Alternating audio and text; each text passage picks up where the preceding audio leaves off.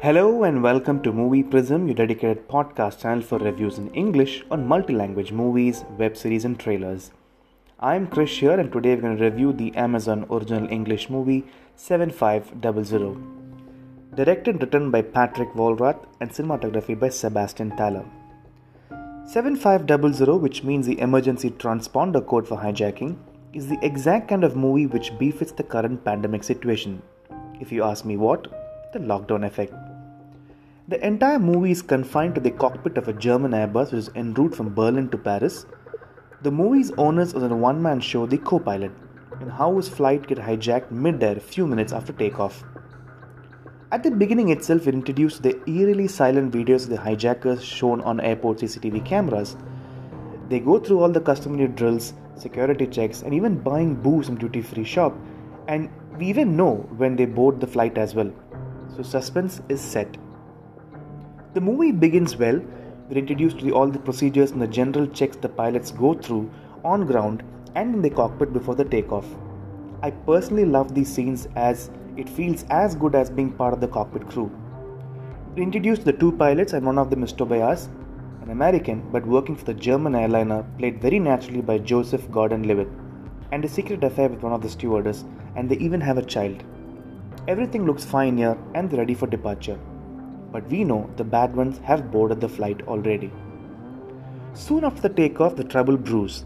The hijackers wait for the crucial moment of entry into the pilot's cabin when the crew starts serving the pilots the dinner. And as expected, the hijackers get entry and they attack the pilots with the glass shards. And in the process, the main pilot and one of the hijacker gets injured, and the pilot's cockpit door gets soon locked, leaving the injured pilot, the hijacker, and Tobias inside. For a welcome change, there is no guns or any bombs. Checkpoint to prove that German security is good. But what they carry with them as weapons is glass shards and pieces which they break mid-air from the duty-free bottle one of them buys as we see in the CCTV camera at first. There is a small screen just behind the pilots which serves as the static camera of the cabin. This essentially is ours and Tobias' only window to the outside cabin and the drama unfolding there. Making us nervous along with the movie is a repetitive banging on the cockpit door and Tobias' refusal to open it as a protocol, giving us two on flight murders, hostage revolts, which we don't see but only hear the commotion. The natural lighting enhances the drama, turning the cockpit into a very claustrophobic place. The film is a nice and quick watch.